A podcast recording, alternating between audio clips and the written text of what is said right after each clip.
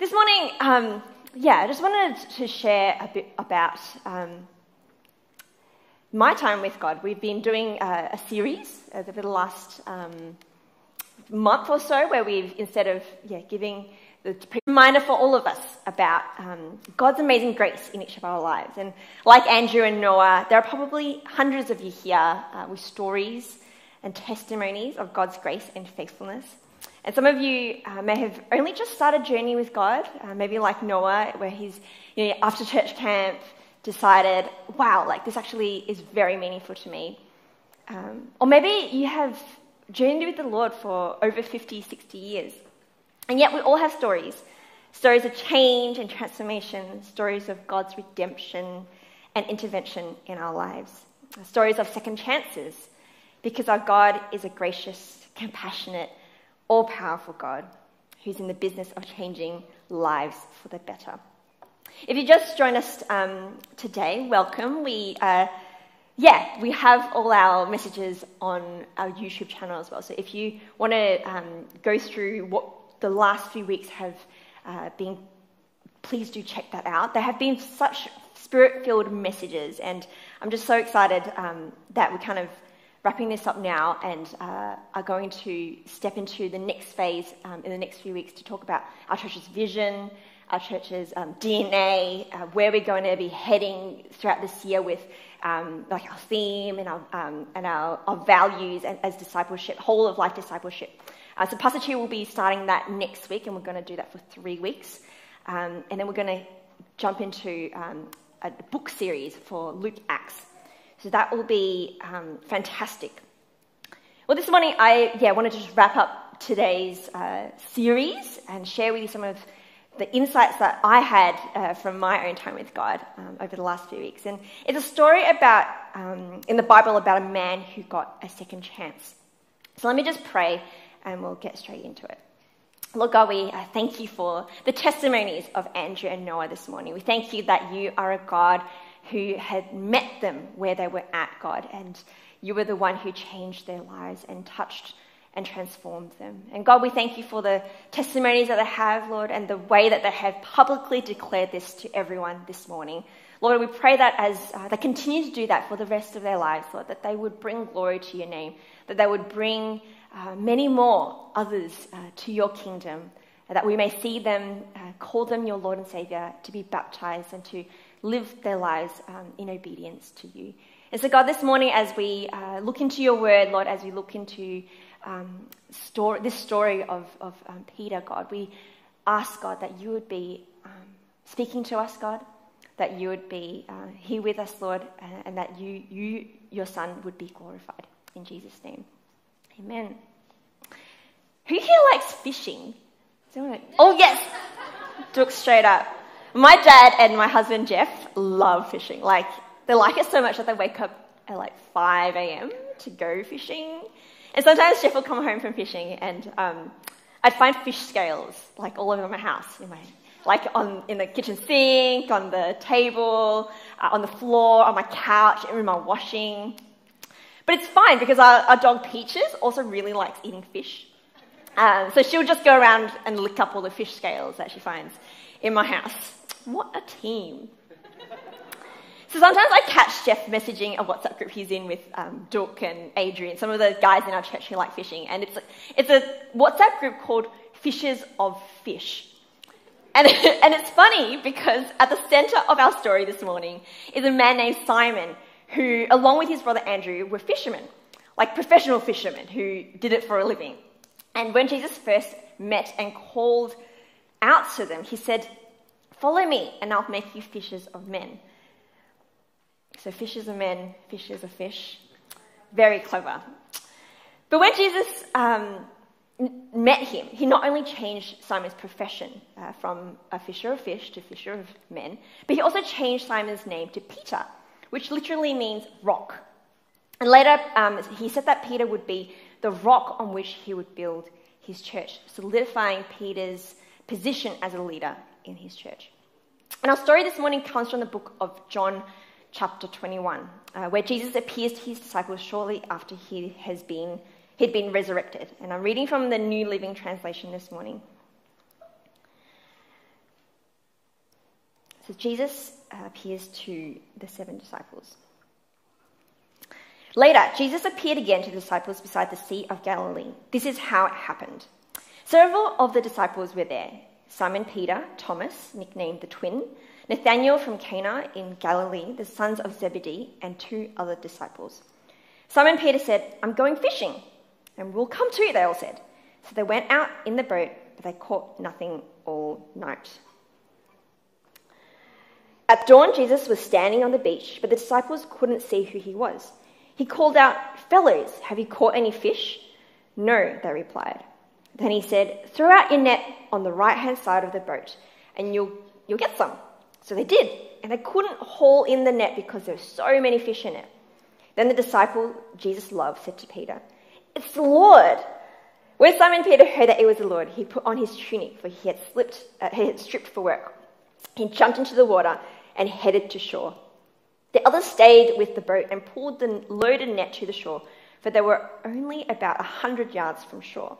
When they got there, they found breakfast waiting for them fish cooking over a charcoal fire, and some bread.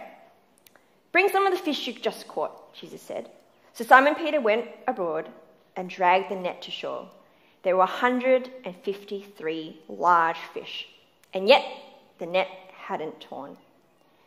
Now come and have some breakfast, Jesus said. None of the disciples dared to ask him, Who are you? They knew it was the Lord. Then Jesus served them the bread and the fish. This was the third time Jesus had appeared to his disciples since he had been raised from the dead. And after breakfast, Jesus asked Simon Peter, Simon, son of John, do you love me more than these? Yes, Lord, Peter replied. You know that I love you. Then feed my lambs, Jesus told him. Jesus repeated the question Simon, son of John, do you love me? Yes, Lord, Peter said. You know I love you.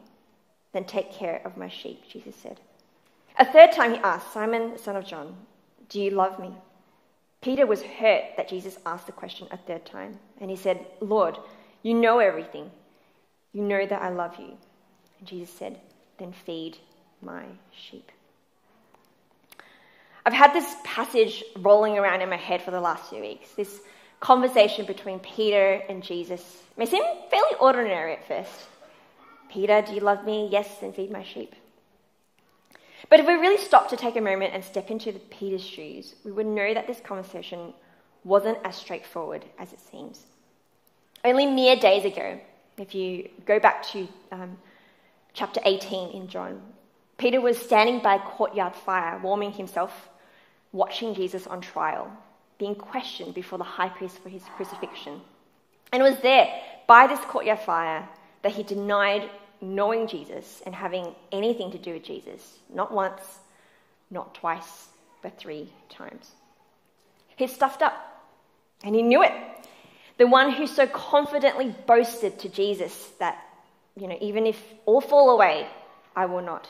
Even if I have to die with you, I will not disown you. And yet, when hardships, hardships came and his life was at risk, when God's plan seemed so foolish and illogical, nothing made sense, instead of trusting that God knew exactly what he was doing, instead of trusting in everything that Jesus had taught and said and told him about, Peter falters and he falls back to his own human survival instincts, saving himself. How many of us can relate? When things are going well and following Jesus seems to be an easy, convenient road. We're praying, we're praising, we're reading, we're serving. Some of us are even leading. And yet, when things get tough, when persecution comes, a pandemic comes, sickness comes, fear comes, emotions, pride, anger, disappointments, frustrations, disagreements, losses, hurts, temptations, sin, when life comes, when life hits hard and God's plan doesn't make any sense. Sometimes all we want to do is fall back on what's familiar, to do things our own way, to do what we think the world tells us. And if we're not used to hearing and obeying the word of God, we're going to do and be, you know, what we think is convenient, what we think is right, what we think is fair instead of what God has called us to do. Jesus never said that following him would be easy. He never promises that storms would never come. But he did say that when storms do come, that anyone who listens to my teaching and follows, follows it is wise, like a person who builds a house on a solid rock. Though the rains come in, comes in torrents and the floodwaters rise and the winds beat against that house, it won't collapse because it is built on bedrock. But anyone who hears my teaching and doesn't obey, it is foolish, like a person who builds a house on sand. When the rains and floods come and the winds beat against the house, it will collapse with a mighty crash. And here, back in the book of John, Peter, the rock that Jesus was going to build his church on, is faced with the most confronting and life changing conversation he's ever had to have. Mirroring his three time denial of Jesus by the courtyard fire, Jesus is now asking Peter, Do you love me? Three times by the breakfast fire. Jesus knew exactly what Peter had done recently, even before Peter even knew himself what he would do. And Jesus knew exactly what Peter needed to find healing and restoration in that very moment. He applied his grace in a very specific way that spoke so much louder than words into Peter's soul. He gave Peter a second chance. How many of us are in need of a second chance, a third chance, a fourth chance, a fifth chance? A second chance after a relationship breakdown, a second chance at life after uh, war, sickness, drugs, addictions, a second chance at stepping into obedience. I remember so clearly when I got my second chance. I just started uni and I had been um, a Christian for about three or four years. I was so angry that my dad had um, remarried and started a new family after my parents' divorce. I rebelled and I did a lot of things that I regretted in order to gain attention. But in my sin, the Holy Spirit came so graciously to gently convict my attitude my actions, and all I could feel was an overwhelming sense of God's love for me. A love that covered a multitude of sins. A love so powerful that all I could do was fall on my knees in tears, repentance, and worship. And this morning in our prayer meeting, um,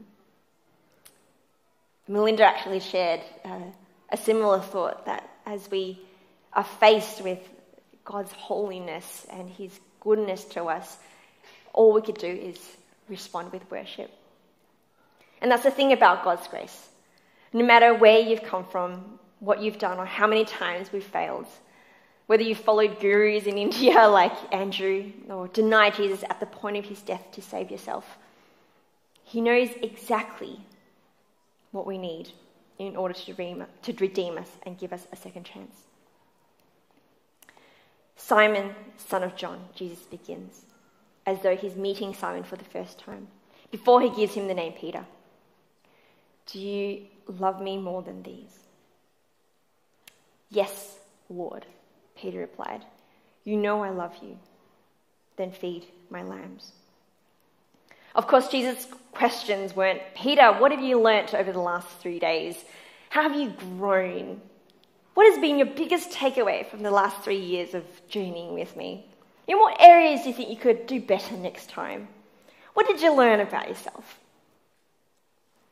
No, Jesus' questions were simply, Do you love me?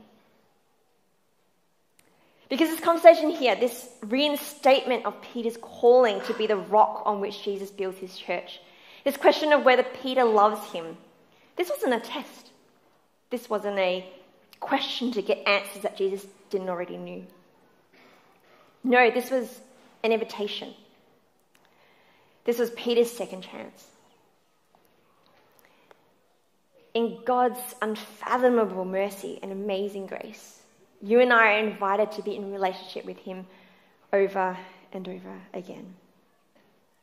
After every failure, after every mistake, after every hardship, after days, weeks, months going by without a thought of how our relationship with the Holy Spirit completely changes and transforms our everyday.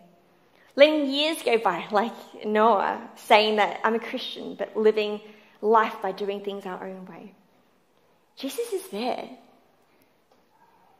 with his hand extended, inviting us to be in his embrace of his redeeming love again and again and again. Do you love me? That's all he asks of us. Not our gifts or talents, not our service or good attitude, not even our Bible knowledge or what we can offer. No. He asks for our heart, for our love for him, and our willingness to be in relationship with him. Do you love me? To paraphrase the Apostle Paul in his letter to the Corinthians, we may be the world's most eloquent speaker, but if we don't love Jesus, we're just noisy gongs or clanging cymbals. We may have the most impressive spiritual gifts and great theological knowledge and faith that can move mountains. But if we don't love Jesus, it's all worth nothing. You may give away all your possessions and even suffer martyrdom. But if you do it without love for Jesus, it profits you nothing. Love for Jesus is an essential motive for all you do for him. When Peter first met Jesus and encountered his power in a miraculous catch of fish, his first response was to cry out, Oh Lord, please save me. I'm such a sinful man. Because he was awestruck by the number of fish that they caught. And on that first encounter, Jesus graciously tells Peter not to be afraid, because from now on, you'll be fishing for people. By God's grace, Simon the sinful man became Peter the rock. Not only did he get a new name, he got a new job. And here on this beach, after Paul, Peter's failure and Jesus' resurrection, he once again experiences God's grace. He gets a second chance. Simon, son of John, Jesus asks, Do you love me? Yes, Lord, you know everything. You know that I love you. I can just imagine the tremble in Peter's voice as Jesus refers to him by Simon as though it was the very first day that they met, tears rolling down his face, overwhelmed and awestruck once again by Jesus' power and grace as he cooks the fish he, again, miraculously provided. Then feed my sheep. I don't know if you noticed, but when Peter and the disciples came back to shore to Jesus' breakfast fire, he was cooking fish and bread. Jesus already had fish. He had food for them, even before they had a great catch of fish. What they caught only added to the menu, it didn't make it. Jesus isn't dependent on us, but he invites us to contribute. Love the Lord your God with all your heart, all your soul, and all your mind, and love your neighbor as yourself. In other words, love me and love my sheep. Feed them, care for them, disciple them.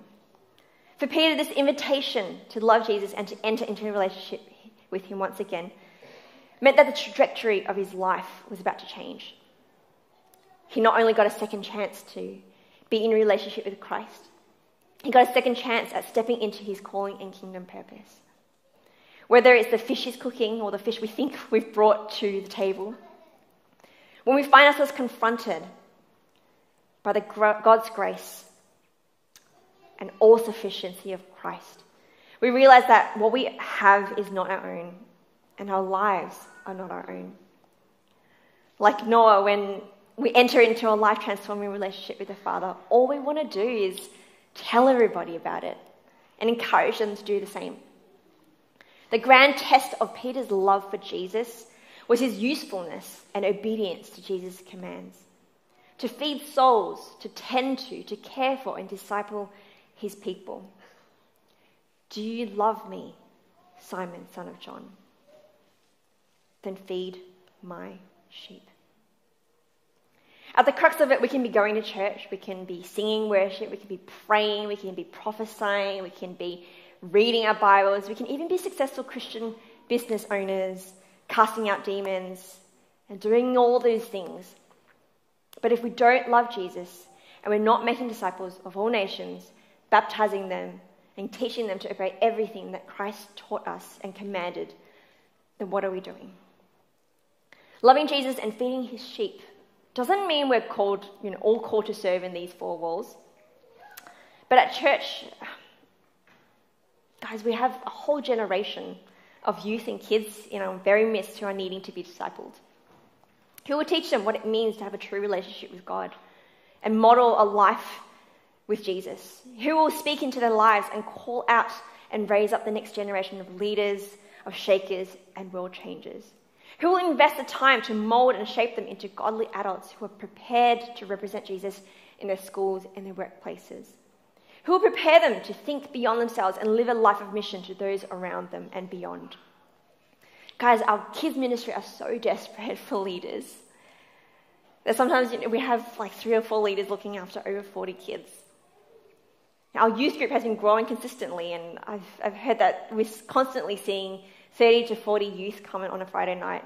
But we've only got a team of four youth leaders serving week in, week out. Yes, we need to be out there tending to our community. And for many of you, representing Jesus and sharing Jesus to your neighbours and to your workplaces. And we talk about that a lot, and we, that is something that we really value. But we must not neglect the sheep that we have here that God has already placed in our midst. It takes a village to raise a child, and we'll all have a part to play. So, how is God inviting you to contribute? You know, this morning we've heard the testimonies of Andrew and of Noah, we've stepped into the shoes of Simon Peter. But most importantly, we've been met by the God of second chances. I don't know who needs to hear this right now. I might get the worship team to come up. But the same God, in all his grace and sufficiency, is inviting you to be in relationship with him this morning. No matter where you've come from or how many times you've failed, he's ready and re- waiting for you to say yes. Do you love me?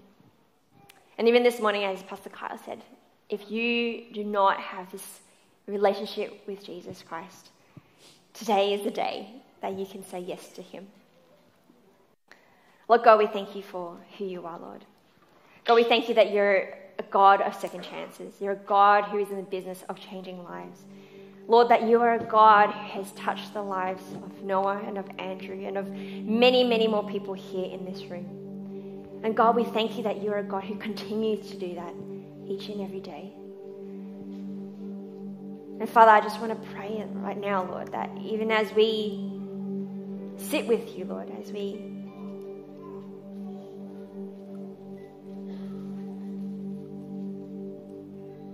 as we step into your presence, God.